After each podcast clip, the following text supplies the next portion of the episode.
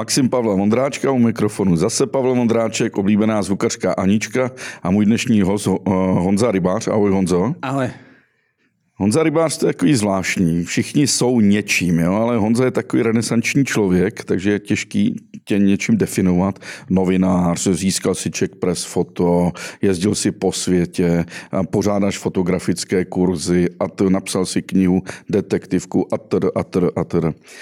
Ale první věc se musím zeptat, Honzo, ty jsi v roce 1990 odjel na Sibíř a že si tam najdeš mamutí kel, Fakt ho našel, nebo ti někdo, jak, jak to vlastně bylo? No tak kdybychom tu historiku trošku převyprávěli, tak by to znělo, jak říkáš, ale bylo to prostě tak, že já tu fotku, kterou jsi asi viděl, kde je ten mamutí kel, já a Jsem výprava, ti záviděl výprava do tajky, eh, to já používám jako symbol těch 90. let, že to byla opravdu ta doba, kdy se dalo přijet v 18 letech na Sibiř a říct, hele, já jsem tady student geologie a dočet jsem se, že se tady u vás dá, dá najít mamutí kel, tak můžeme si ho najít. A oni řekli, jasně, pojď, půjdeme si najít mamutí kel. A kde to bylo přesně? To bylo na, Sib- na si- střední Sibiř, prostě taková ta, takové ty různé povodí řeky Jany a tam.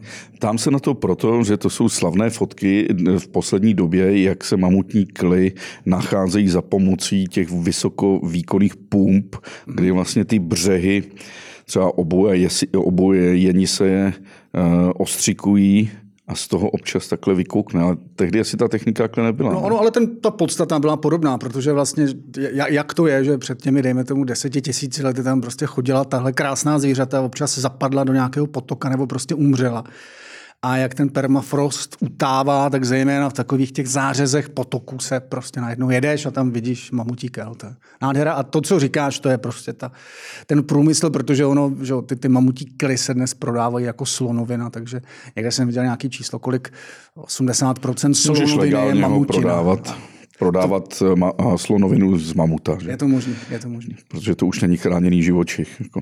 Honzo, já si chci hlavně bavit o tom, proč fotit, protože ty pořádáš ty kurzy. Aha.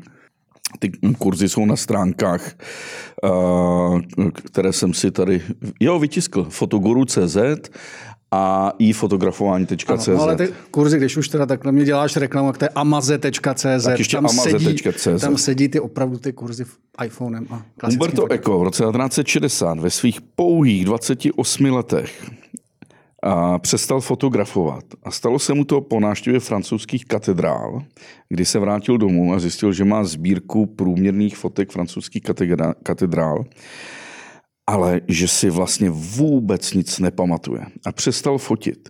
A vydal docela takovou hezkou esej o tom, proč by člověk neměl fotit. Jo? Protože se člověk připravuje o možnost pochopit, co se před očima děje. A sám to nazval syndrom elektronického oka. Jo? To mechanické oko, které funguje na úkor mozku. Já si sám pamatuju na 23. prosinec 2011, když zemřel, kdy byl pohřeb Václava Havla. Pamatuju si naprosto všechno do té doby, než ten pořadní průvod před katedrálou přišel ke mně, v tu chvíli jsem vytáhl mobil, začal jsem fotit a já už si nic nepamatuju. Mm. A ty se živíš fotografováním, kurzy fotografování a řekni mi úplně jednoduše, proč by člověk vůbec měl fotit? Tak to samozřejmě můžeme bavit 6 hodin v kuse, ale no. tohle, to, co říkáš, má dva, dvě, dva rozměry. Jeden je ten, jako proč to vlastně dělat. A ten možná zásadnější, že to je docela důležitý pravidlo a ty ostatně to velmi dobře znáš. Když my ingousti, protože já jsem teda původně píšící novinář, který mu se nějak stalo, že fotí, eh, teda 30 let, tak jsme jeli někam s těma fotografama a víš, že to jede po úplně jiných liních. Jo? Že když ty někam jdeš jako ten, co to má popsat a ten, který má přinést nějakou vizuální, vizuální záznam, tu fotku, tak přemýšlí úplně jinak, zajímá ho úplně něco jiného. A vlastně se to nedá úplně moc, moc smíchat, čili nedá se dobře psát a dobře fotit. A z toho vlastně vyplývá to, na co ty se ptáš. Prostě ano, ve chvíli, kdy ty někam jdeš a chceš přinést použitelnou fotku, tak se ti něco sepne v hlavě a začneš přemýšlet v úplně jiných dimenzích a vůbec nevnímáš to, co vnímat máš a přemýšlíš, jak použít pár set nebo pár desítek fíglů na to, abys přines něco, na co třeba bude možný se ještě někdy podívat. To je jasný, Honzo, ale my se nebavíme o tom, že uh, neučíš profesionální fotografii, učíš i obyčejní lidi, jo, prostý lidi, jako jsem já. Jako. Ale proč oni by měli fotit? No, měli by vůbec, co, co, co je focení, a to je, ta, to je ta druhá dimenze, jedna z takových těch hezkých definic, je, že focení je zoufalá snaha zastavit čas. Čili ty, když prostě někam jdeš na procházku a řekneš, že to je ale krásný, vytáhneš foťák nebo mobil a tím, že cvakneš, máš pocit, že se trošku ubránil tomu, že ten čas běží. O tom zase jsou knížky a eseje. Ale tak dobře, kdybychom se vrátili na zem, tak jasně fotíš prostě proto, že někde se něco úžasného děje a ty to nějak chceš zachytit. To myslím, že je pořád docela dobrý důvod nějakou hezkou fotku pořídit. Takže to je docela těžký, je věc jiná. Ale Josef Kroutvor, esejista, historik umění, byli jsme spolu v roce 1993, myslím na Vítkově kameni, nad Lipnem, na té zřícenině. A on mi dal takový malinký e, záznamníček a špačka, tušku a řekl, nefoť a maluj si. A já od té doby si maluju, mám desítky těch záznamníků a já si to pamatuju a všechno když se podívám na tu fotku třeba, kterou udělám, tak si nepamatuju, kde jsem stál, co jsem, jenom vidím fotku. Mm-hmm. A když vidím tu kresbu, tak si já najednou pamatuju, že jsem tam seděl, že tam byli třeba komáři, jako, že, že ta krajina pode mnou byla hm, třeba po dešti. V mnohem více si pamatuju. A stále teda přemýšlím, mm-hmm. proč bych měl fotit. Já totiž chodím a fotím, jak Magor, kde byl. Tak, tak jednak teda máš pravdu, že když nebudeš fotit, tak si to víc užiješ. O tom není sebe menší pochyba. Ale proč bys měl fotit? No, já si myslím, že přece jen, když seš na zajímavém místě, a nebo hlavně seš někde, kde se něco zajímavého děje, v tom duchu e, nás, novinářů, tak je vlastně to nutkání přivízt zpátky tu jednu nebo dvě fotky, v kterých to bude schovaný, tam prostě. A já mám taky pár svých fotek oblíbených, který když se čas od času víceméně náhodou podívám, tak si vzpomenu, jasně, tak tohle je Afghánistán, polovina 90. let. Tady se na to vzpomínám. Čili má to cenu eh, z toho zcela banálního důvodu, že přece jenom zakonzervuješ něco a můžeš to zároveň někomu ukázat. Ale jak mi můžeš namítnout, prostě tohle spousta lidí neumí. Čili co se lidem stane, je to, že vyrazíš eh, k Fontana di Trevi, vyfotíš 378 fotek, pak se na to večer v hotelu podíváš a jsi z toho úplně zoufalý, protože to tam prostě není. Vzal jsem si tady do ruky mobil svůj, jenom rychle otevřu, moje alba, nejnovější 75 545 fotek. Tam máme, jo. Samozřejmě, které si už asi nikdy jako eh, ne, neprohlédnu.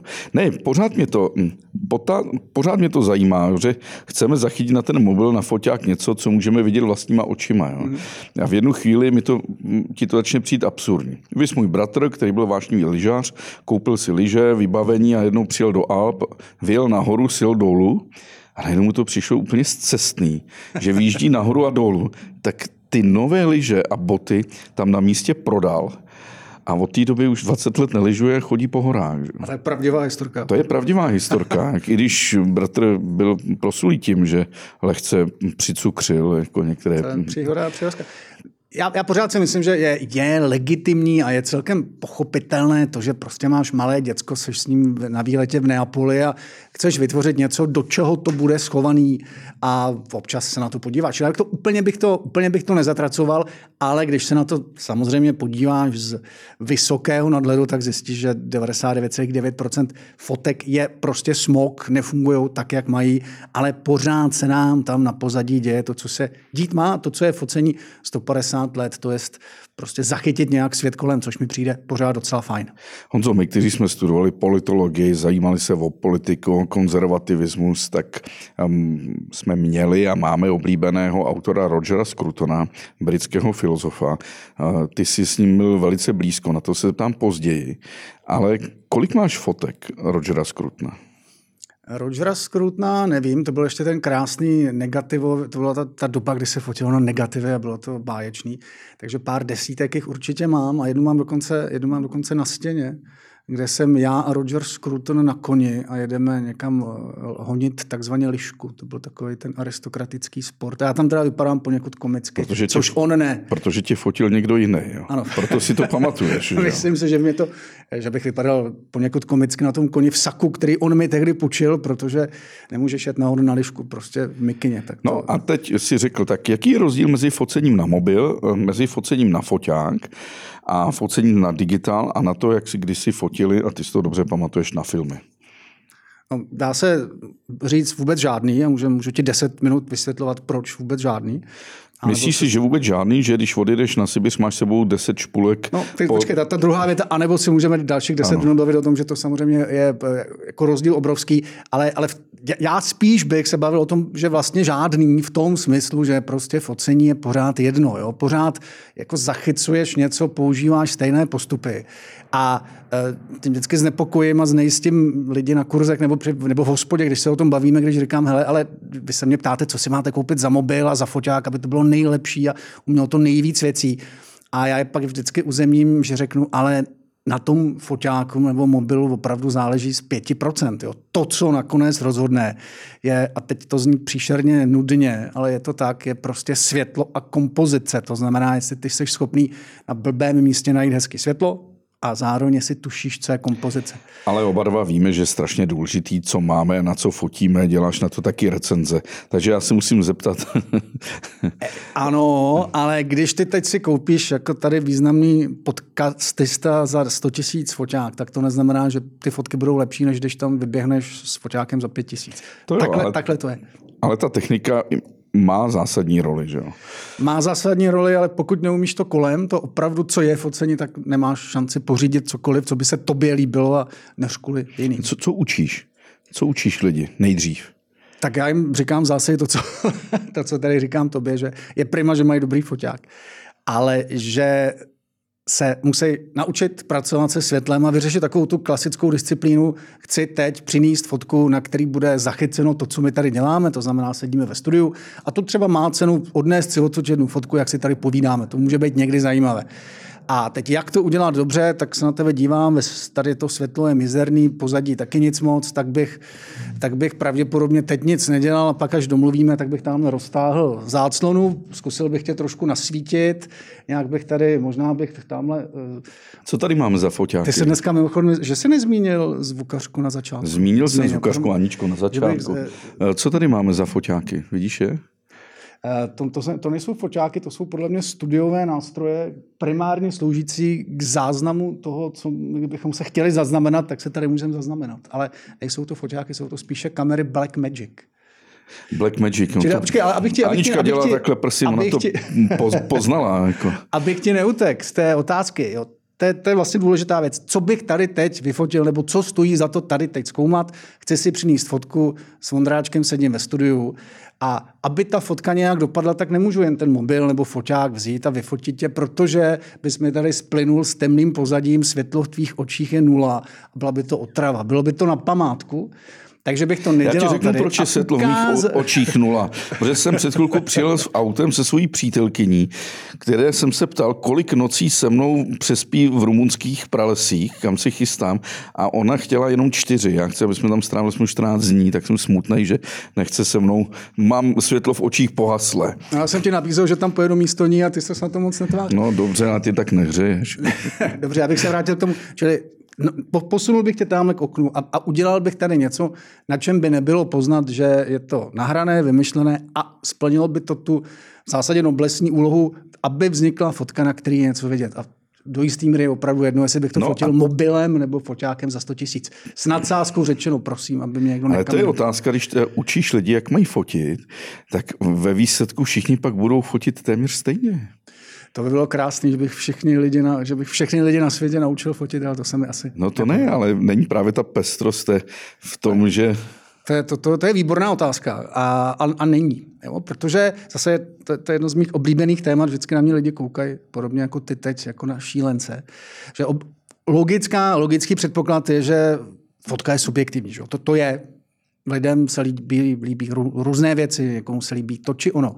Ale zase, kdybych tě tady vytáhl k tomu oknu a ukázal ti několik různých variant toho, jak tě vyfotím, tak to, že něco bude ošklivé, bude zcela objektivní. Jo? Ta, to, co se lidem líbí a to, co funguje, je mnohem víc eh, objektivní, než eh, se zdá. Takže jsou tam prostě pravidla, které, když splníme, tak se nám to bude líbit. Tak jaký jsou ty pravidla? Tak mám tam jít, ale musel... Ne, ne, řekni mi, jak, jaký jsou pravidla, minimálně ty základní pro člověka, který se vezme třeba mobil, co to máš za mobil, Honzo? Je to uh, iPhone, iPhone předpokládám? iPhone, iPhone 11 Pro. iPhone 11 Pro, tak Bere člověk ten iPhone a chce něco nafotit. Chce nafotit třeba svoji přítelkyni v Chorvatsku, v Dubrovníku, Jasně. na pěší zóně ve Stradunu, kde jsou miliony lidí. No tak eh, pak bych prostě řekl, je to zase nejdůležitější pravidlo z kategorie... Uh, ne, zeptám se rovnou. První. Výška nebo šířka? Já vždycky lidem a ukazuju, ukazuju, že šířka obvykle dopadne dobře. Jo? A já vlastně někdy lidem říkám, co máme na výšku. Ano, a oni řeknou, no jo, ale já chci na ty storička to lupat na ten Instagram, tak řeknu v pořádku, ale vězte, že prostě ta šířka obvykle, co je focení, focení a kreslení, kreslení obvykle dopadá lépe a již na, i náš mozek je na to nastavený. Je náš tak... mozek nastavený, že vnímáme výškově anebo šířkově? o něco, zase můžeme se o tom bavit tři hodiny, ale myslím, že někam nedojdeme. Prostě je pravda, že ty šířkové fotky jsou malinko blížší našemu vnímání, no ale když někoho učím fotit, nebo s tebou bych si povídal, ty mi řekneš, že já všechno dávám na výšku, tak ale ty už, nebudu přeučovat. Ty učíš jak už dlouho? 20 let? Já 10, 12, 13. No, ale je to v podstatě před nástupem Instagramu. A ten Instagram úplně změnil naše vnímání. Fotíme na výšku. 90% tak. lidí, který vidím, fotí na výšku. Je to nikdy nebylo. To, je to tak, to, to tak je. Horší je, že tady natáčí video na výšku. Jo. Tam, tam to mi vlastně já nikdy nepoužívám ve stavu focení, že mi něco vadí. Maximálně řeknu, není to můj šálek kávy. na Insta Stories musíš natáčet a musíš, musíš, na no, ale zkus natočit tu dovolenou na výšku a pak se na to dívat na, na televizi. To jako špatně dopadneš. No. Ale, ale je, to, je, to tak, ale pozor, jo, já osobně bych malinko odskočil k důležité věci, zmínil klíčové slovo Instagram, který, což nesporně změnil úplně vše ve focení. Ale já zároveň považuji Instagram za neuvěřitelně pozitivní věc pro focení z nečekaného důvodu. A to sice, že vlastně fotografové nikdy neměli tak brutální zpětnou vazbu. Jo, ty, ty jsi mohl, že jak fungují ti amatérští fotografové 100 let, prostě ty si něco fotíš, máš pocit, že to je krásný a tak můžeš celý život spokojeně si něco fotit. Když to ten Instagram a podobné sítě ti poměrně drsně nastavují zrcadlo ve smyslu, co se lidem líbí a co se jim nelíbí, což je vlastně docela dobrý a nikdy to nebylo. Má to spousta poznámek pod čarou, jako že ten algoritmus se na tom podílí neúplně ideálně. Ale přesto to poměrně velmi brutálně zasáhne ty, který opravdu netuší, jak ta fotka funguje, že fotka prostě je obraz. Fotka je designová věc ve smyslu, že prostě dobrá fotka musí fungovat, musí s tebou něco udělat, musí eh, na tebe hodit nějakou emoci, musí v ní být schovaný příběh, ideálně.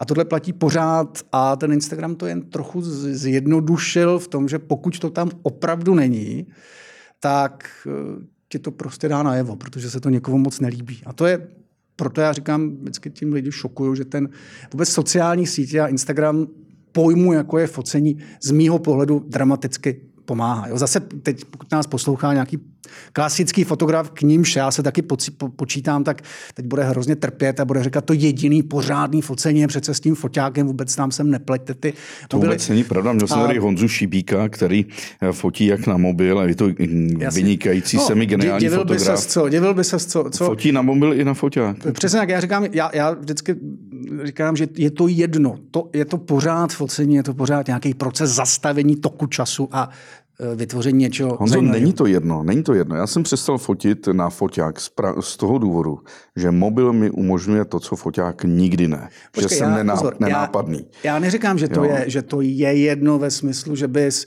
teď měl zahodit pořádný, pořádný mobil, pořádný foťák a začít fotit na mobil, nebo naopak. Jenom říkám, že fotka nám prostě vznikne a nějak funguje. Je to komunikační nástroj, stejně jako byly obrazy, stejně, že ta kompozice je úplně stejná. Stejný fígly mimochodem budeš používat, když budeš Da Vinci a budeš prostě malovat monolízu a když já ti budu chtít vyfotit, tak budu vědět, Můžeme srovnat tě už někdo s Monou Lízou nesrovnal.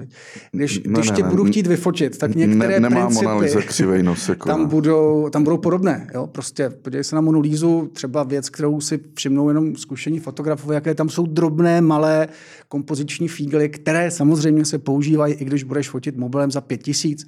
Například je tam nějaké pozadí, které není rovné a je tam, jo, jak za ním jde ta, za ní jde ta krajina, je tam nějaký skok A to je oblíbený fígl, který ti podpoří třírozměrnost pozadí a pomůže ti to zavnímat. Nebo když se podíváš na obraz eh, typu eh, jako zrození Venuše, slavný obraz, takže vždycky na mě lidi koukají jak na šílence, když jim říká, no tak tam je použito to, co používají všichni, týne, všichni teenageři, když chtějí zvýraznit svý ošklivý fotky, tak zaberou za věc zvanou vynětace, takhle zatmavý rohy.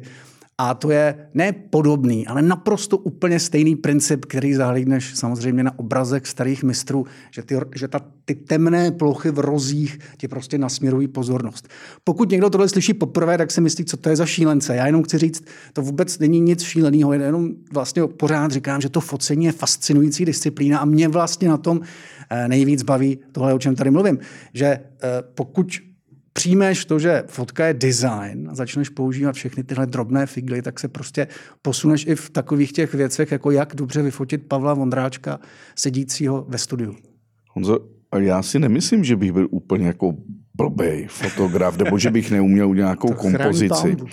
Ale nikdy neumím vyfotit svoji přítelkyni, své kamarádky, neumím vyfotit ženy, pro účely Instagramu. Vždycky si se ze mě dělají srandu říkají, Ježíš Maria, dej to sem. Ale žena tu druhou ženu dokáže dokonale nafotit. Co tam je?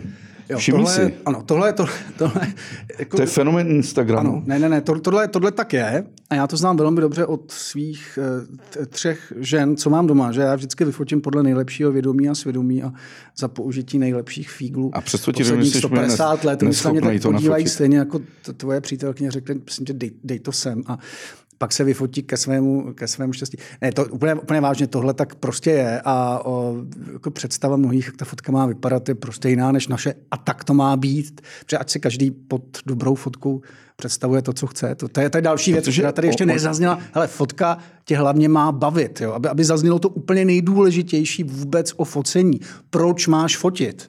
Tak můžeš fotit buď to, jak, jsme, jak se tady povídáme, chceme zastavit čas, chceme vytvořit něco, co třeba na, na co ještě se někdy někdo podívá.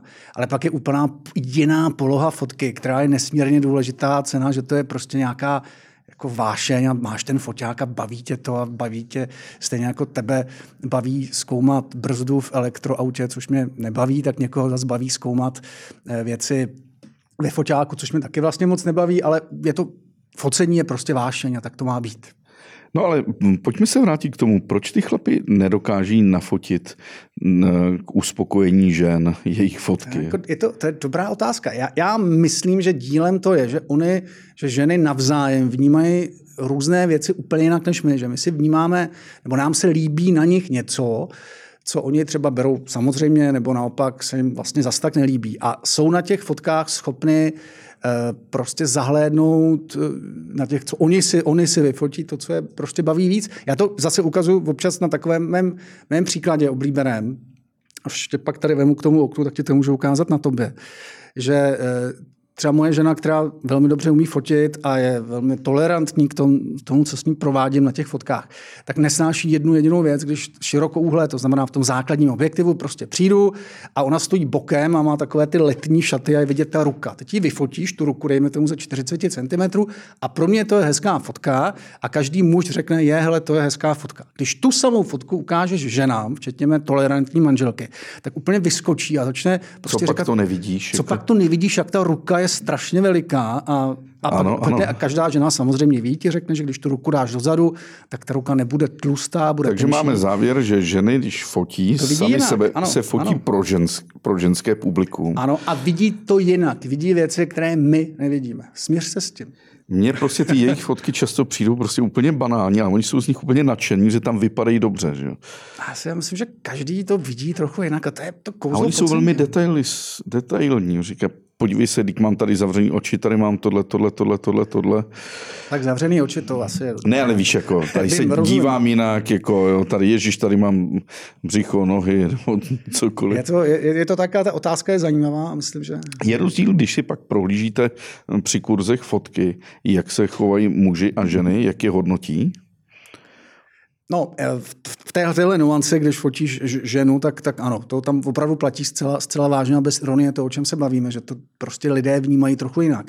Ale na druhou stranu, zase, jak už jsem zmínil, ať to zní vlastně podezřele a neuvěřitelně, tak eh, to, co se lidem líbí, je poměrně objektivní. Že kdybys jako vzal tady od eh, tvých kolegů vzorek 500 fotek náhodných z mobilu, tady takhle jako rozházel, tak bys byl vlastně asi překvapený, že ta míra korelace by byla obrovská. Prostě bys, bys řekl, vyberte 20 fotek a pravděpodobně v těch deseti byste se shodli, což je experiment, který je spíš mentální, ale fakt by to fungovalo, protože to, že ta fotka je dobrá, je opravdu víc objektivní, než se zdá, když teda nepočítáme názor žen na to, jestli jsou dostatečně krásné. A to tak opravdu je, byť to tady zní, jako že si z toho děláme legraci, ale tak to prostě je. Uh, na ty kurzy chodí ti více ženy nebo muži? Ženy, ženy. Fakt, ženy? Ženy ano, se chtějí naučit jako fotit? ženy, ženy jsou obecně mnohem víc mají jaksi dojem, že nepojedou v, tě, v té linii nás, mužů, kteří mají dojem, já tady nebudu chodit k někomu na nějaký kurz, já si přece to tady pustím na tom YouTube. Takže ženy, ano, ženy jsou mnohem eh, více inklinující k tomu se vzdělávat a prostě říct si, hele, já tady nebudu někde po nocích něco, já si zajdu na kurz a někam se posunu. Amaze.cz. Amaze.cz. Co znamená Amaze.cz?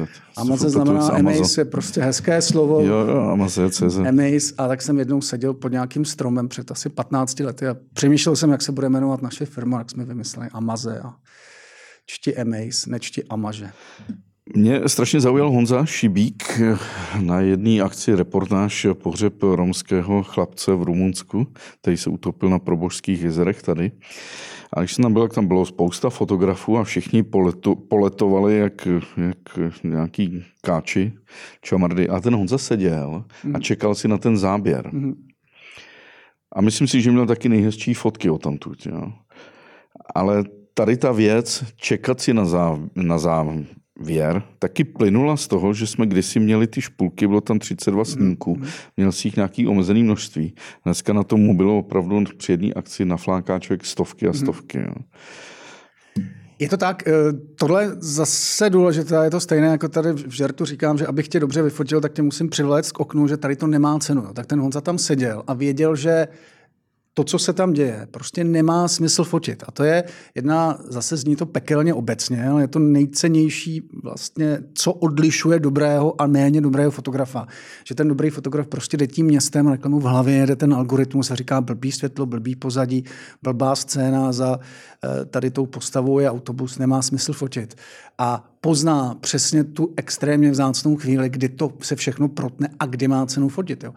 A to je mimochodem taky jedna docela důležitá věc. Jediný, co nechtějí někdy lidi slyšet o focení, že vlastně fotit většinou nejde.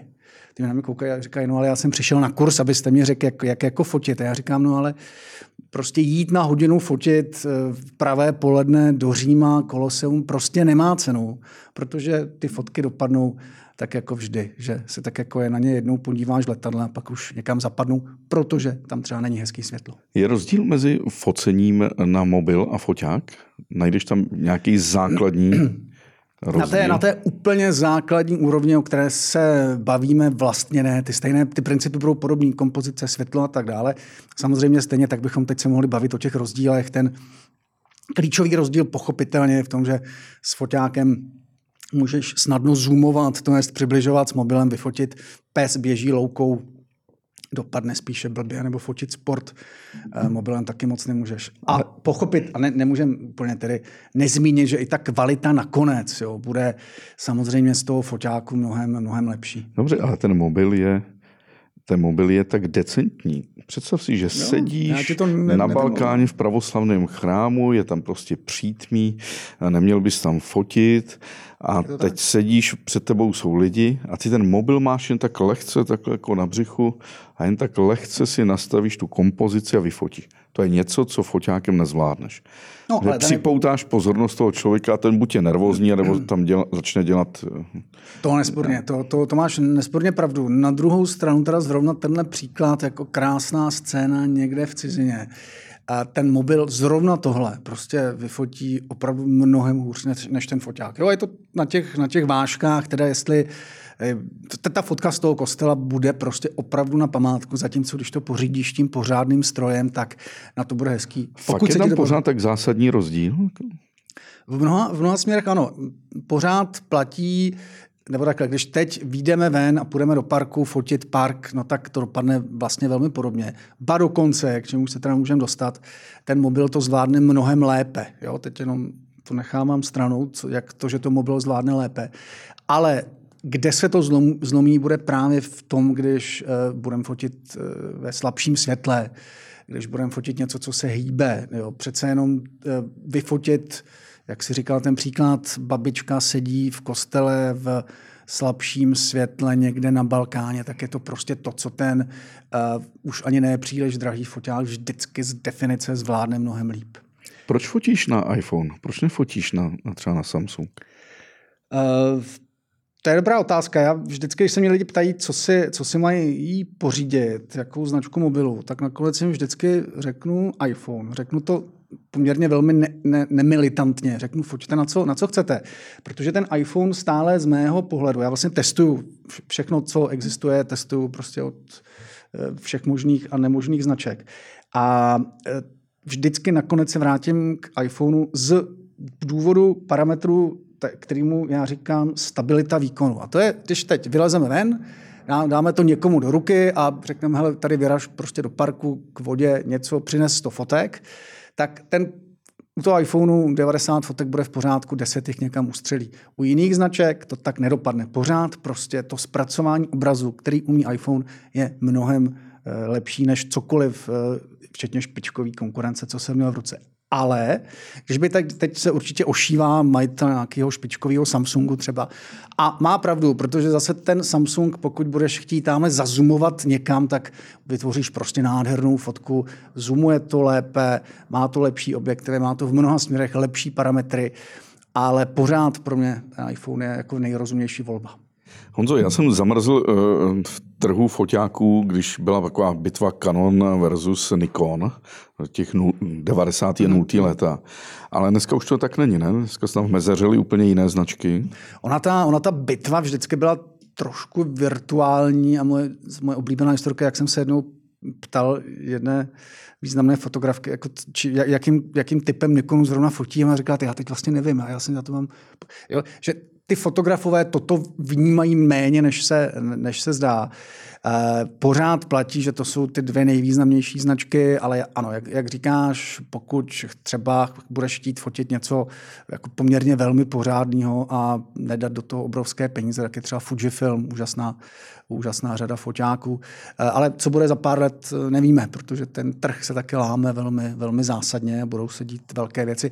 Právě kvůli tomu, co jsme, co jsme zmínili, já možná jenom doplním, abych nezanechal nějaký dluh a zmatek, jak jsem říkal, že ty mobily eh, v vozovkách fotí lépe. Tam je strašně zásadní věc. Když ty vezmeš foťák za 100 tisíc, půjdeš tady do parku, tak ta fotka, stíny budou takový šedivý, nebe bude přepálený. Ten mobil to zvládne v uvozovkách lépe, protože dokáže ten obraz zpracovat přímo v reálném čase. Takový, taková drobnůstka, kterou třeba teď není zásadní, ale bude zásadní velmi, protože třeba už já to vidím na kurzech, že ke mně chodí lidi, kteří fotili mobilem a teď si říkají, teď si koupím ten foťák a bude to fantastický. A teď vyfotí první park a ptají se, jako těch z toho iPhoneu nebo Samsungu nebo Xiaomi, to prostě vypadne krásný modrý nebe, tráva je zelená, z tady toho foťáku tráva není zle. Co se to děje? No, tak to prostě je. Ten mobil je postavený na velmi zásadním a velmi hlubokým zpracování obrazu, kteráž to se u pořádného foťáku děje pak až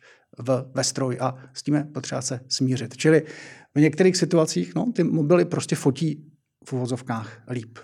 Co umělá inteligence vtrhla taky do tohohle biznisu focení? Všude, to je, to, to je tak obrovská kapitola, která doslova změní úplně, úplně vše, zatím jenom teda nevíme jak, to si opravdu řekneme třeba za rok nebo za dva, ale vrhne do úpravy fotek jako takových, že to bude mnohem jako snažší, mnohem víc automatizované a ale to jsou poměrně banality, co říkám, čili ta změna bude velká. Já ale si myslím, že... Čili na... že bude velká. Jak bude velká? No bude, bude velká v tom, že budou jednak hodně věcí se zautomatizuje. Myslím, že fakt prostě té umělé inteligenci řekne, že ale chci tady, abys mi tuhle fotku, vyměň mi tam nebe a domaluj mi tam psa, tak to je poměrně blízko. Za druhé budou možné technologické věci, které teď nejsou možné, různě sofistikované výběry pozadí, které byly docela složitý, nebo je bylo potřeba, jim bylo potřeba pomáhat nějak manuálně, tak to bude všechno zautomatizované, ale to je poměrně nuda. Mě nejvíc, ale paradoxně zajímá, co to udělá s tím focením v tom největším možným nadhledu. A já myslím, že to vlastně tý pořádný a dobrý fotce pomůže. Že já teď, jak si tak povídám, povídám s tou umělou inteligencí a něco se jí snažím vnutit, tak mi vlastně začala hrozně líst na nervy po těch pár měsících. A mám pocit, že tenhle že to bude víc a víc, že budeme používat to pozitivní, ale zároveň budeme nadšený z toho, když budeme vědět, že tahle ta fotka sice není dokonalá, ale vytvořila ji lidská ruka. Takže jsem si téměř jist, že ta umělá inteligence povede k nárůstu touhy po něčem, co opravdu existuje, co, co je autentický a nezasažený těma. A třeba povede opačně, že najednou pak lidé zjistí, že ten reálný svět je takový mnohem více šedivější, prázdnější a budou utíkat do nějaký virtuální reality. No, to prostě... To samozřejmě nevíme, protože... Jako lidi utíkají do kina místo toho a dívat se na, nebo dívají se na Netflixu na pořady o přírodě a když pak jim říkám, tak pojďme do pralesa, tak se... Zná se, že příběh s pralesem na tebe zanechal velké stopy. Ne, ano, ale, ale stejně jako vidíš, že v tom focení u Instagramu vidíš vlny toho, co lidi zajímá fotit, co fotí a zaplať pámbu tam zároveň vidíš ten návrat k tomu, že nakonec jsou lidi nejvíc vděční za to, když vyfotí to, co pořád patří do té staré školy. To znamená, nefotíš přefiltrovaný koloseum, ale vyfotíš policajt, stojí, kouří cigáro a za ním je krásný Řím. Jo. A to je, to je pořád to, v čem si myslím, že to je vlastně bezvadný, že to focení stále znamená zachytit něco napínavého a přinést kus Honzo, ty autenticity. Už, ty už nejsi nejmladší, já to, to nejsem, uvažuji nejsem. z toho, že, že jsi stejně starý jako já, takže si pamatuješ na to, když někdo upravil fotku, tak to byl strašný skandál. Za to se vyhazoval z různých soutěží. Je to tak? I v Czech Press Photo. Ty jsi taky získal Czech Press Photo mm-hmm. za tu fotku v Beslanu že jo, v Ruské federaci. I ve WordPress Photo jsi snad měl. Ne, ne, ne tak to ne. Tak jenom Czech to, to, Press Photo. Jsem... Ale za to se prostě vyhazovalo. Že jo. Ne, to se úplně znectilo a dneska to Dneska se tady bavíme o tom, že se vymění tohle, tohle, tohle. Ta realita se deformuje. A je to eh, bráno jako normalita už. No, je to, je to, je to, mimochodem, já vždycky, když se mě někdo ptá, ale tak jak když to, když to vyhrál, jak dlouho to upravoval tu fotku? Já říkám, no hele, já jsem vzal ty negativy, zašel jsem do Minilabu tam na, na, na, na příkopech, řekl jsem jim, kluci, dělejte mi z toho zvětšeniny, než to odevzdám, a kdybyste měli pocit, že tam trošku třeba upravíte nějaký křivky, tak to udělejte. A oni řekli, jo, myslíte, to nebude potřeba. Takže ano, to, to už se dávno změnilo. Ale uh, já prostě myslím, že ty úpravy zase platí, nebo ještě řek, vrátím se zpátky, pořád platí to, že když hlásíš, nebo doufám pořád ve světě novinářů nebo těch novinářských soutěží, prostě maximálně, co smíš udělat, je e, trošku zvednout saturaci a nemůžeš umazat ruku nebo, nebo nemůžeš, e, nebo něco podobného. Takže tajně doufám, že pořád alespoň v tom oboru, ve kterým se pohybujeme, tam ta touha po autenticitě stále je. No ale hezký, na iDnesu je hezký ten seriál, ty slavné fotografie a jedna z těch slavných eh, fotek eh, z druhé války, mm, pole vlastně mrtvých lidí, hmm. žena lomící rukama, nespomenu si na toho autora. No, a tam je přece, tam jsem zjistil, že vyměnili pozadí, celý to nebe tam doklíčovali do toho. No je to možné. A nakonec to... zjistí, že spousta těch slavných fotografií je právě dodělávána. To je takhle zase, aby, aby nevznikl dojem, že v dávných dobách se neretušovalo, samozřejmě retušuje se od, od, od pradávna, to, to, tak, to tak prostě, jen teď se to malinko vymklo, ale já zase si myslím, že ty, ty vlny jdou, svět jde ve vlnách a opravdu upřímně si myslím, že ta autentická fotka, že někam jdeš, něco vyfotíš, je pořád něco, co dává smysl. Honzo, ty jsi přešel od uh, psaní, byl jsi dlouhý léta reportérem a redaktorem v zahraniční rubrice v MF Dnes a dneska fotíš. Já sám vím, jak je strašně těžký psát, je to taková řehole, je to dřina, není to moc ani zábavný. Jo. Chtěl bys se ještě někdy vrátit k tomu psaní? Ale tak já pořád, já pořád víc píšu, než fotím. Jo. Já mám svůj, jak jsi zmínil, blog fotoguru.cz. To jo, ale to, to... A to je taky novinařina. Je vlastně ten důvod, proč to ale dělám. bavíme se třeba o reportážích. Jo. Jasně, no. Protože když jsi reportér, tak ty opravdu to máš, bych řekl, někdy mnohem náročnější. Jo. Mm-hmm. Musíš vyspovídat ty lidi, musíš si to pamatovat, dělat si poznámky, nahrát rozhovory, pak přijít domů, přepsat to, vysedět a pak za to dostaneš pár ušmudlaných tisíc, zatímco fotograf za to dostane dvakrát, třikrát víc a ještě navíc ty fotky můžeš všude jinde prodat, zatímco ty ten text neprodáš už nikde jinde. Protože by ti řekli, že jsi autokanibal. Tak my jsme, my jsme měli oba štěstí, že jsme zažili ty bouřlivé 90. 90. léta, která v tomhle smyslu bylo, to byla velká, velká jízda, když šlo úplně cokoliv. A hlavně byly peníze na to se prostě 15krát za rok sebrat a někam jet. A, ně... a ta doba máš je pryč. Ještě, ta máš doba je pryč, takže... jizvy e, z těch střepin z, jo, jo, z té někde Moskvy? tady, někde, tady, někde tady ještě nějakou mám v hlavě. No. No, kolik jsi jich tam měl? Malinko, ale to byla, byla to slepá patrona. Teď, no, to jsem, Pavel naráží, pokud to tedy posluchači nevědí na moji dávnou historiku, jak když se rozpadal sovětský svaz v roce 91, tak byl takzvaně první moskevský puč a tehdy byli tři mrtví a osm zraněných, tak a jeden z těch osmi jo, jsem byl já, to, protože jsem se připletl, kam jsem neměl. No. To tě prosilo, ale v tu chvíli si začal jezdit, začal si cestovat. Že? A to si přibrzdil pak v poslední době, to cestování.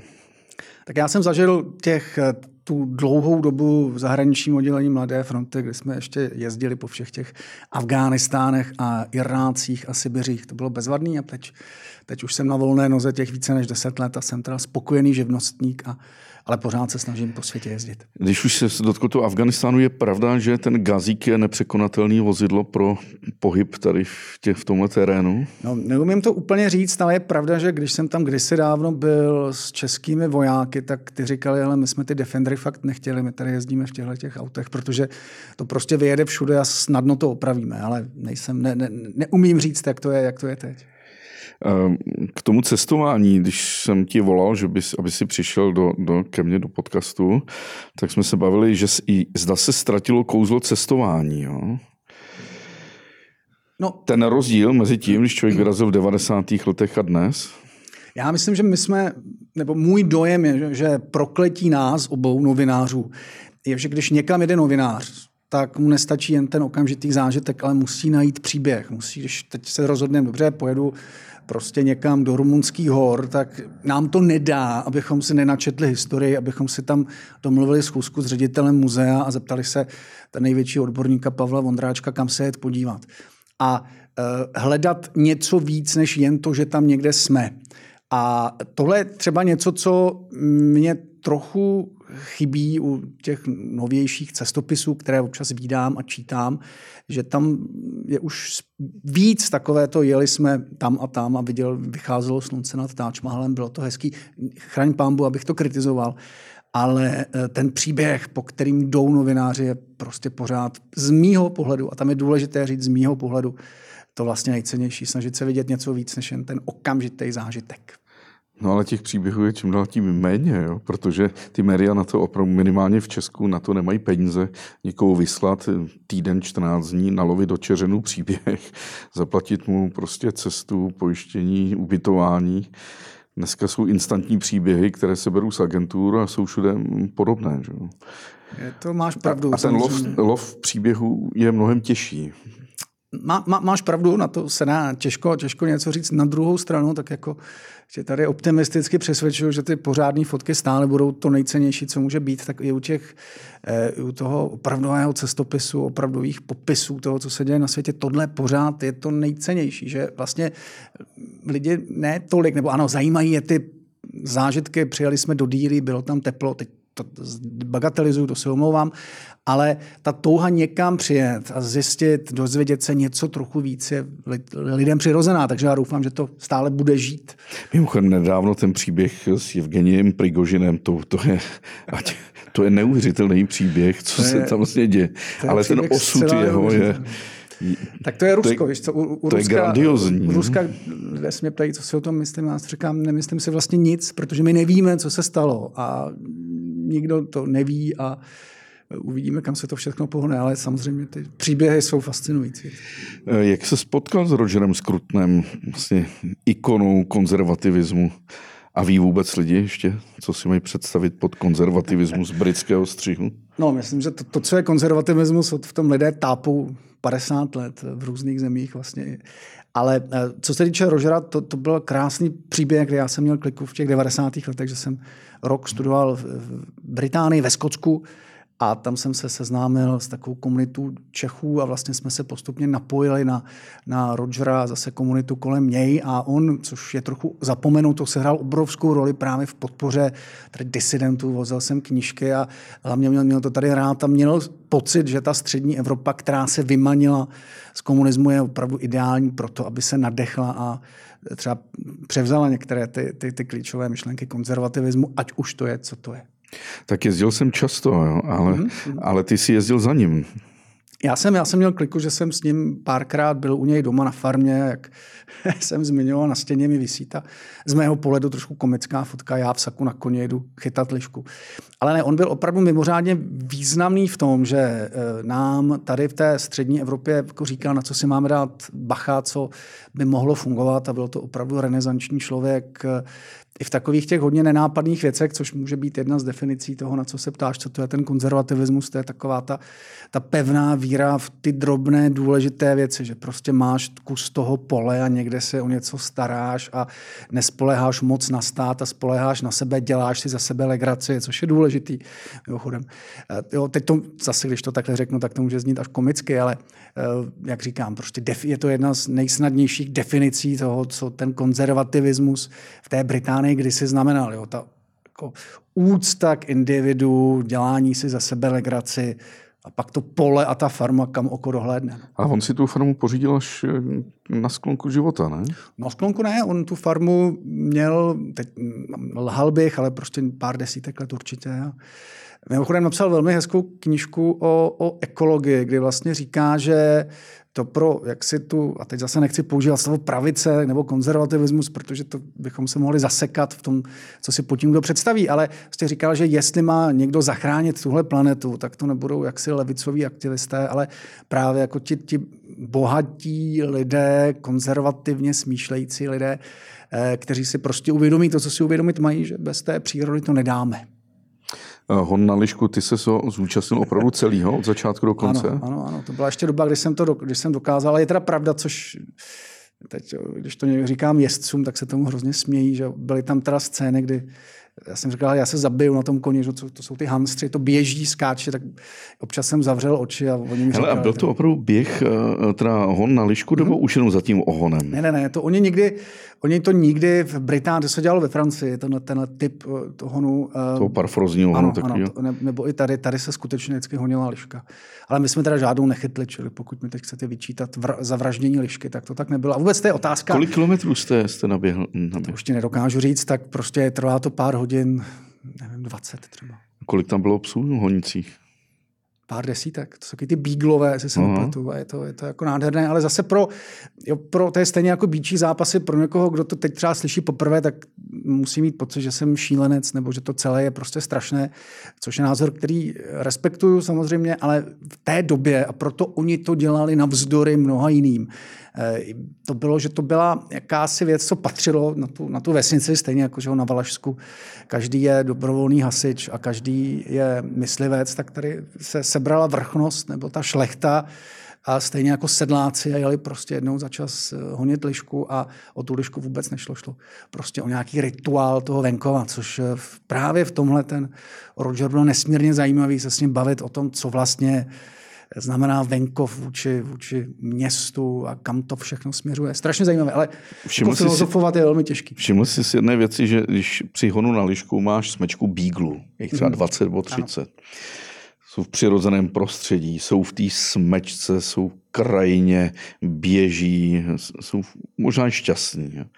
A pak si někdo do Prahy, do centra města pořídí samotného bígla. Já se, není... já, se ve psech, já se ve psech nevyznám, jenom když než jsme když... se tady povídali, tak jsem pravil, že mám za úkol od rodiny dovolit jim koupit si uh, border collie a ty jsme řekl v žádném případě. Tak border collie Předtím je... jsme zvažovali zvažovali jsme právě Beagle a bylo mi řečeno, ani náhodou Beagle bude utíkat, to je prostě pes, který nechce být doma. Takže... A myslíš, že Border Collie chce být eh, doma? To je prostě to stejný. Jo. Jsou prostě psy šlechtěný pro pobyt s člověkem a, a být mu přáteli. Ale zrovna Border Collie se to naučí snadno, ale ona by radši byla na těch, na těch loukách, kde by sloukala stádo dohromady. Je mi to, to jasný. Ten britský humor, když jsi řekl britský humor, um, pořád říkáme, Češi mají podobný humor jako Britové. Já myslím, že moc ne. Já, že jo, že to je takový kliše. Zase říkáš slovo kliše. Pro mě jedno obrovský zdánlivý kliše, že ta Británie je jako konzervativní a taková jako suchá, ale ona tak opravdu je, nebo byla v tehdy v těch 90. letech a bylo to úžasné to sledovat. A mě na Británii vždycky nejvíc fascinovalo ta schopnost smát se sama sobě, což je teda věc, kterou Češi dle mého mají výrazně méně. Dělat si legraci sám ze sebe je prostě něco, co ti Britové mají hluboko v sobě zakořeněné. Skutečně si myslíš, že najdeš společenství, který se více vysmívá samo sobě, než jsou Češi, Moravani a eh, Slezaní? No, já se bohužel, a teď nechci se jako dotknout, nebo nechci někde obnažit nějakou ráno, ale já myslím, že to, to, to, to češství je takový, to, jak si Češi dělají legraci samu, sami ze sebe, mě moc nevyhovuje, protože to je švej, švejkovství. A švejkov, švejka já jsem měl doma zakázaného, protože vždycky říkal dědeček, kterému bolševici vzali továrnu na cukrovinky. Ne, že... ale tohle mě velmi, teda, pro mě velmi zajímá, protože to souvisí tady s naší zvukařkou Aničkou. Jo? Tady oblíbený zvukař Ondřej, který je velice štíhlý, já jsem mu jednou řekl, ty si pěkně slousnul a on se téměř urazil a Anička mi druhý den ve Stromovce, kde jsem jí potkal, zcela vážně řekla, Pavle, ale to nemůžeš. Že ti nevíš, jestli on nemá nějaký trauma nebo něco. A já jsem byl úplně jako vyděšený jako nějaký trauma. A kolem šel prostě jeden můj známý, já mu říkám, pojď se, můžu ti říct, že jsi idiot. On říká, no, to jsem úplně normální idiot. Jako. A odešel. A tam jsem si všiml, že ostrá hranice, ta věková, že my jsme si fakt za sebe dělali prdel, jako naprosto tvrdou. A dneska už nemůžu štímnému chlapovi říct, že je tlustý. No já teda oceňuji, že jsi to neřekl mě. To obvykle takhle začínala naše jakákoliv debata v minulých letech. Tak jsem, to, to jsem rád, že se zmínil. Jsi normální štíhlej. A, ale, ale určitě, já, já, já, třeba vím, že a v tom děkuji, díky za to mým, mým dcerám, že ty mě vždycky jako vrátí trochu do reality, že jsou opravdu věci, které už se teď nesmějí a já to beru. Jo? Já myslím, že tak to je. A... No ale nezměnila se ta Británie taky? Nevím, to je, to je dobrá otázka. Já myslím, že určitě jo, protože já už taky teď tam nejezdím tolik, jako jsem jezdíval, ale uh, bychom neutekli na to, co se stalo. Prostě já myslím, že ten britský humor a ta, ta, ta schopnost dělat si legraci sama ze sebe je jiná než ta naše. My jsme švejkové a mě to trošku štve na těch Češích, upřímně. Dělal si Roger Skurto někdy srandu z tebe? tak, Takže, že se tě to dotklo třeba? To si myslím, že ne. Nebo to, jiný Brit? To zase neděláš. To přece, když, jo, tak když chceš, aby aby lidem kolem tebe bylo dobře, no tak občas je můžeš pošťouchnout, ale neměl by se úplně sejmout, že? Takže... A, a je tohle typický třeba pro Čechy, že my sejmeme toho druhého Já myslím, že to je typický poměrně pro tebe, ale ještě tady tak poslouchám, ale jinak nevím pro Čechy, jak moc to je typický. Že já tím sejmu sám sebe, že jo? Když... ne, ne, ne, já myslím, že zase teď nechci, abychom se tady dostali do zóny toho, že že Češi jsou špatní a Britové dobří, to tak vůbec není. A hlavně jo, ta, ta, doba, ta doba se mění. Jediné, co já říkám, eh, že mě fascinovala vždycky Británie v takovém tom, jako tomu sunu z těch 90. let, jo, že to opravdu je neobyčejně férová země, kde, a to spousta lidí mi nevěří, ale fakt to tak bylo, že tam ne, nezáleželo na tom úplně, kolik máš peněz, ale ta třídnost běžela opravdu tam, jestli teda Eh, seš blbec nebo nejseš. Jo? Že vlastně, když se chováš dobře a víš, co je dobře, tak je vlastně jedno, odkud jsi a co děláš. On co, ty jsi byl v Británii, studoval si ale tam ve Skotsku a psal si diplomku na téma, myslím, Severní mm, Irsko. Ano, ano. Je tam zásadní rozdíl mezi Skoty, Velšany, Angličany a Severními Iry? Eh, ten, je, je pravda, že ten rozdíl mezi třeba tehdy zejména to tím severním Jirskem a zbytkem Británie byl, byl obrovský, dodnes je zásadní. A já jsem tam vlastně zažil ještě poslední fázi těch troubles, to, té, té války, která je vlastně zapomenutá. ale která byla nesmírně krvavá a to zase jedno z mých velkých zážitků dodnes na to vlastně fascinovaně vzpomínám, že já jsem ještě zažil lidi, jako byl uh, Jerry Adams a Martin McGuinness, jo, že prostě někde jdete uh, jdete Belfastem, tam něco hoří, auta a v tom je šéf IRA Martin McGuinness a potom šéf Sinn Féin, Jerry Adams. A je to vlastně neuvěřitelná věc. A teď jsem tam nedávno znovu, nebo před pár lety byl a je to pryč, už to nikomu, všichni tam jako tak vzpomínají na to, že se tam něco dělo, ale ta válka vlastně zmizela. Ale abych neuhnul z té otázky, jasně, prostě ty skotové, irové jsou si velmi podobní i v tom určitým vymezování se celku logickém vůči angličanům. No, uvidíme, kam se jim to tam pohne. Hele, um, všiml jsem si, že v posledních letech, když někam jedeš sám nebo na dovolenou, s dětmi, s rodinou, tak směřuješ ten východ, jo? Polsko, Slovensko, Bosna, Rumunsko, Srbsko. A tohle má mnohem více lidí. Mm-hmm. Jakoby se nasytí tou západní Evropou, mm-hmm. ale pokud chtějí trochu svobody, takové lehké anarchie, tak směřujeme na ten Balkán nebo na ten východ té Evropy.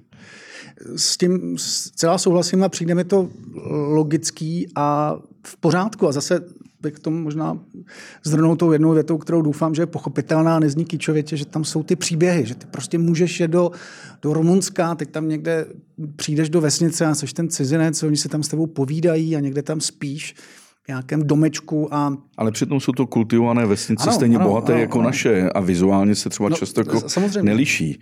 Ale to chování lidí je stále jako vřelé. No, chceš-li, chceš-li někoho v Čechách vytočit, tak mu řekni, že v Rumunsku jsou mnohem lepší dálnice než v České republice a ti, kteří vědí, tak řeknou jasně, proto tam jezdíme a ti, kteří nevědí, tak řeknou, se zbláznil. A je to tak, je to, opět fascinující sledovat, jak ten Balkán se mění, jak se jako vynořují ty staré dobré věci Rumunů, kteří, že, na, na, které Češi pohlíželi, teda ne zcela, neoprávně, nebo bezdů, ne zcela bezdůvodně.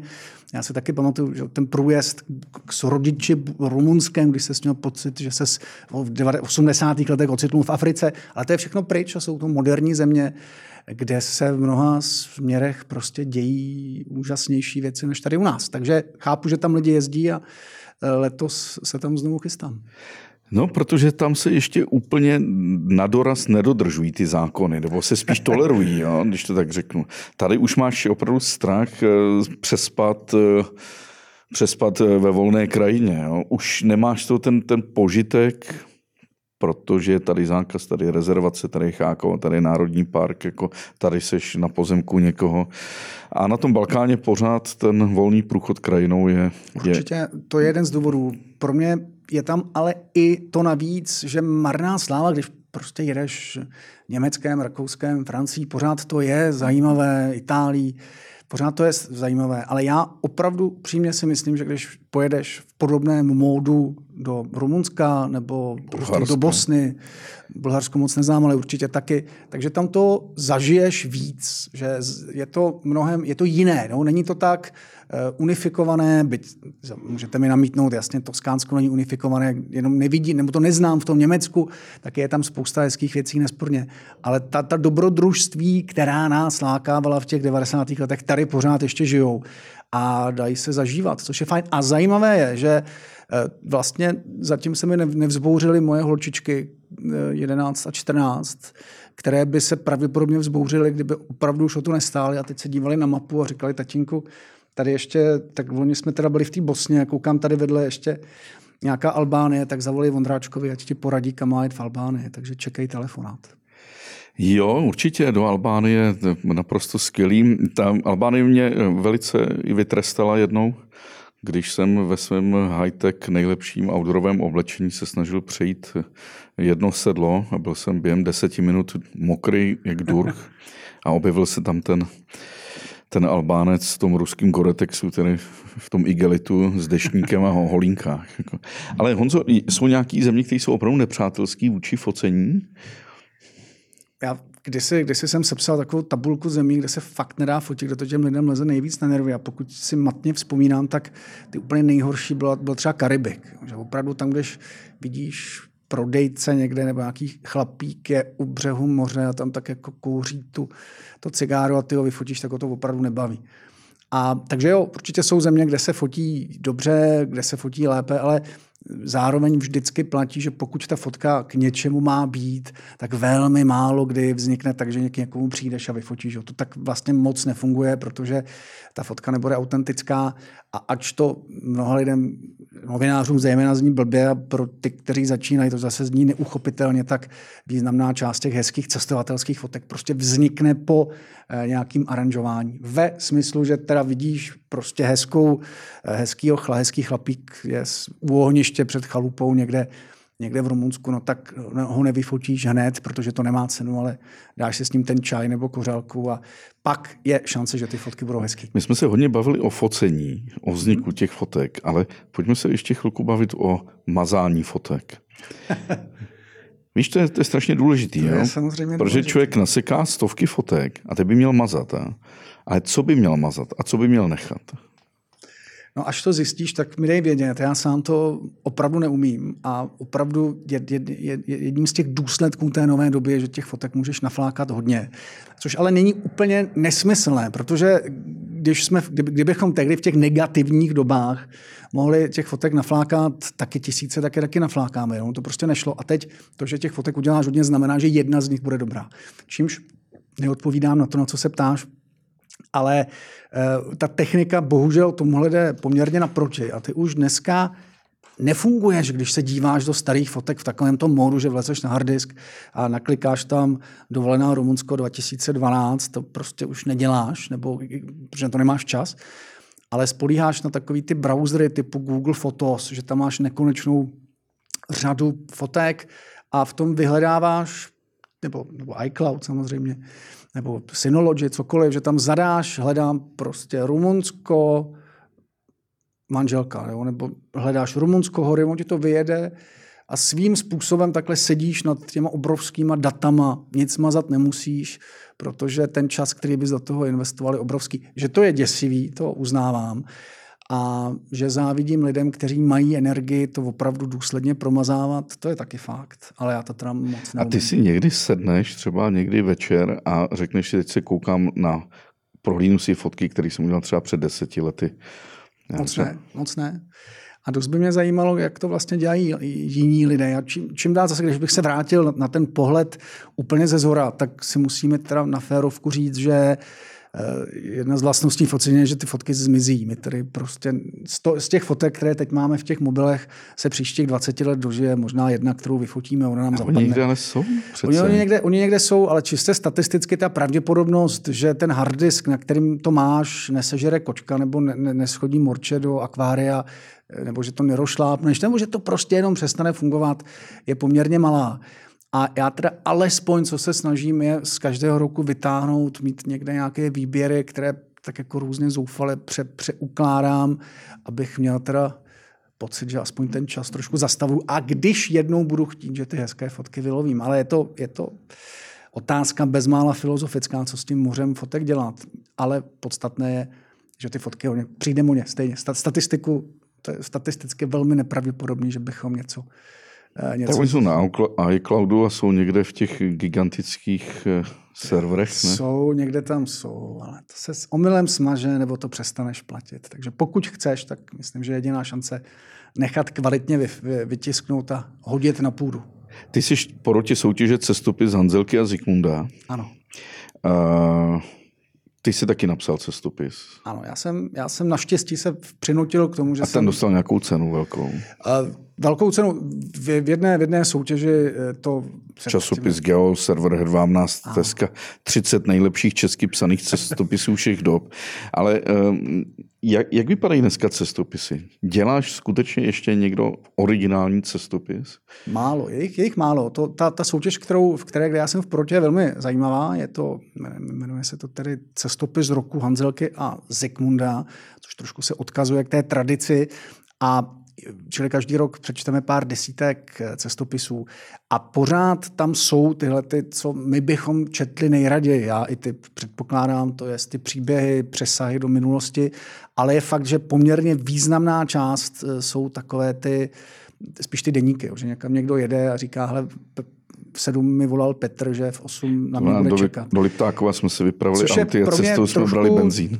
Trošku vlastně škoda, ale zase jsem natolik, jak jsme si říkali, konzervativně Eh, konzervativně skromný a, a neútočný, že vím, že to lidi čtou, baví je to, tak zaplať pámu, že něco čtou. Ale, ale není to... Peněz dělá skvělé cestopisy, ty výpravy. Jo? Ty jeho knižní výpravy jsou jako výborné, tak co vycházejí i to na echo. do soutěže.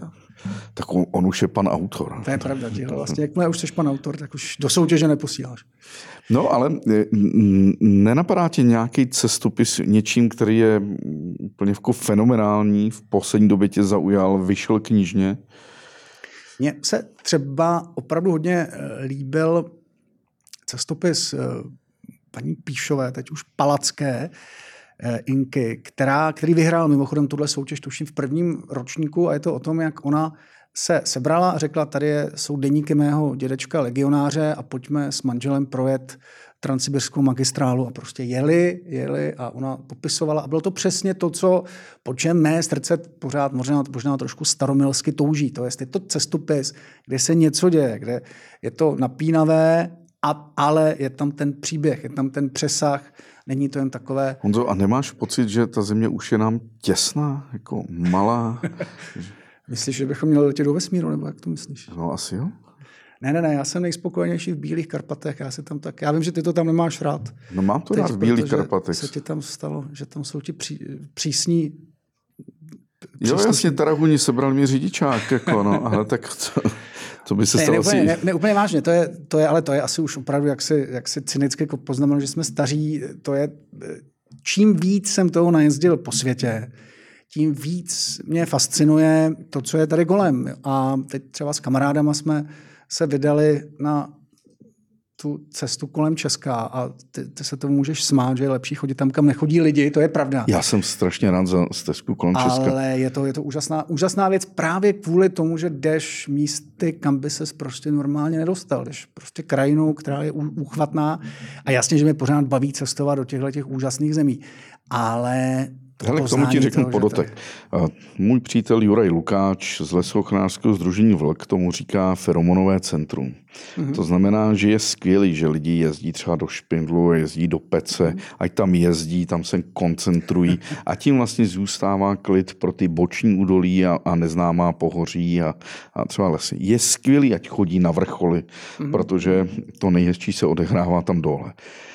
A stezka kolem Česka je výborná, ona tam přitáhne spousty zajímavých uh, lidí a naští zajímavé místa, ale pak právě zůstává to prázdno kolem té stezky. No, no ale ono, kdyby šel třeba ty Krušné hory, které teď my jsme prošli, tak zjistíš, že tam těch lidí, že, že tam potkáš na té stezce dva, třeba za den, no, na, té, na té červené značce. Takže bych to úplně jako feromonově takto neschazoval. A e, pořád ten průchod tou českou krajinu je, je fascinující a stejně jako je úžasné e, se třeba dívat na staré mapy. A ačkoliv je takový dojem, že prostě ty e, že ta naše příroda je zničená, tak nikdy tady nebylo tolik lesů jako v dnešní době. A ta krajina je v mnohem, mnohem lepším stavu, než byla samozřejmě před 30 lety, ale než byla v případě lesů kdykoliv, kdykoliv v nedávných dějinách. Honzo, poslední otázka. Když jsme si volali před pár lety, tak uh, si chtěl na ten, někam zase jinde na Balkán. Já jsem tě posílal do Sarajeva.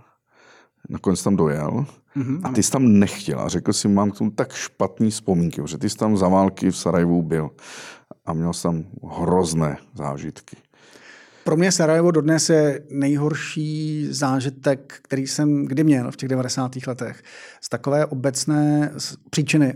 To, že v lednu vidíš, jak strašně snadný to je během pár týdnů doslova vybudit tu spící nenávist eh, mezi lidma. Takže já jsem se tam opravdu bál, opravdu se mi tam eh, se mi tam nechtělo, protože to, co jsem tam vlastně zažil, takovou tu instituci, že máš město a tak na těch kopcích někdo sedí a baví se tím, že střílí jako zajíce ty civilisty. Ty jsem to... tehdy přiletěl na to ano, letiště ano, a z Umproforce jel tím obrněným vozem do centra. My jsme jezdili, to bylo prostě opravdu za té války a bylo to naprosto děsivý právě v těchto těch dimenzích. A nechtěl jsem se tam moc vracet, protože návraty obecně jsou těžký. Protože ty si viděl zastřelený lidi, snajpry, ano, ano. lidi probíhající přes ulici občas někdo padnul. To si měl v sobě. A pak se tam vrátil. To jsem měl v sobě, ale nakonec ten návrat eh, v loni v létě to bylo, byl mnohem, mnohem jako méně náročný, než jsem si říkal a bylo to fascinující a bylo zajímavé se bavit s těmi lidmi, když se zeptáš mladých lidí, tak oni říkají, já jsem říkal, jsem tady byl za té války, tady já si to pamatuju, tady poznávám ta místa, tady na tom hřbitově jsem taky kdysi něco fotil. Říkají, ale to byla úplně jiná doba, to ten, to, to, to, to, ten svět to tehdy udělal, to ty velmoci se spikly.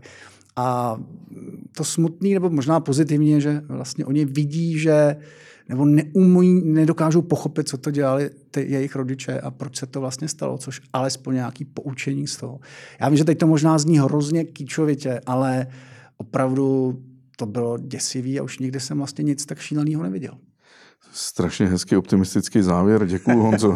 Ahoj. Já děkuji též, měj se hezky. Ahoj. Honzo, když děláš ty fotografické kurzy, tak to je vizuální kultura.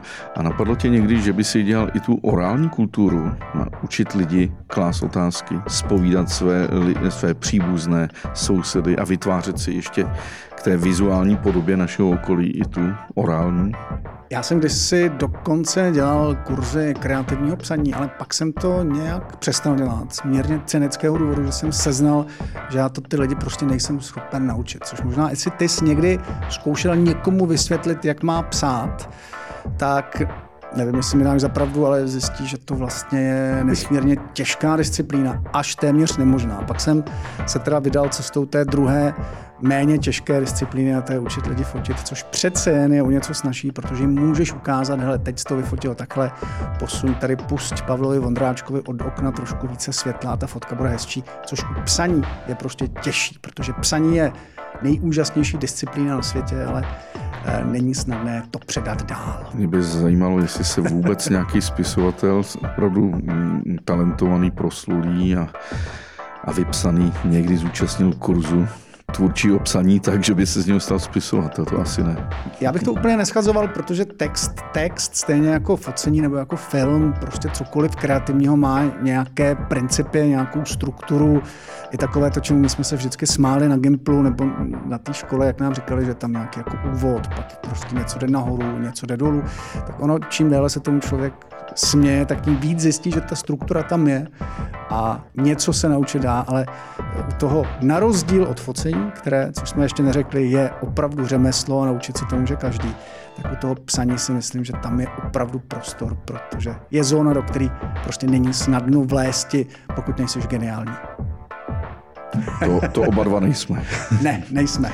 Dík, díky, ahoj. Díky, ahoj.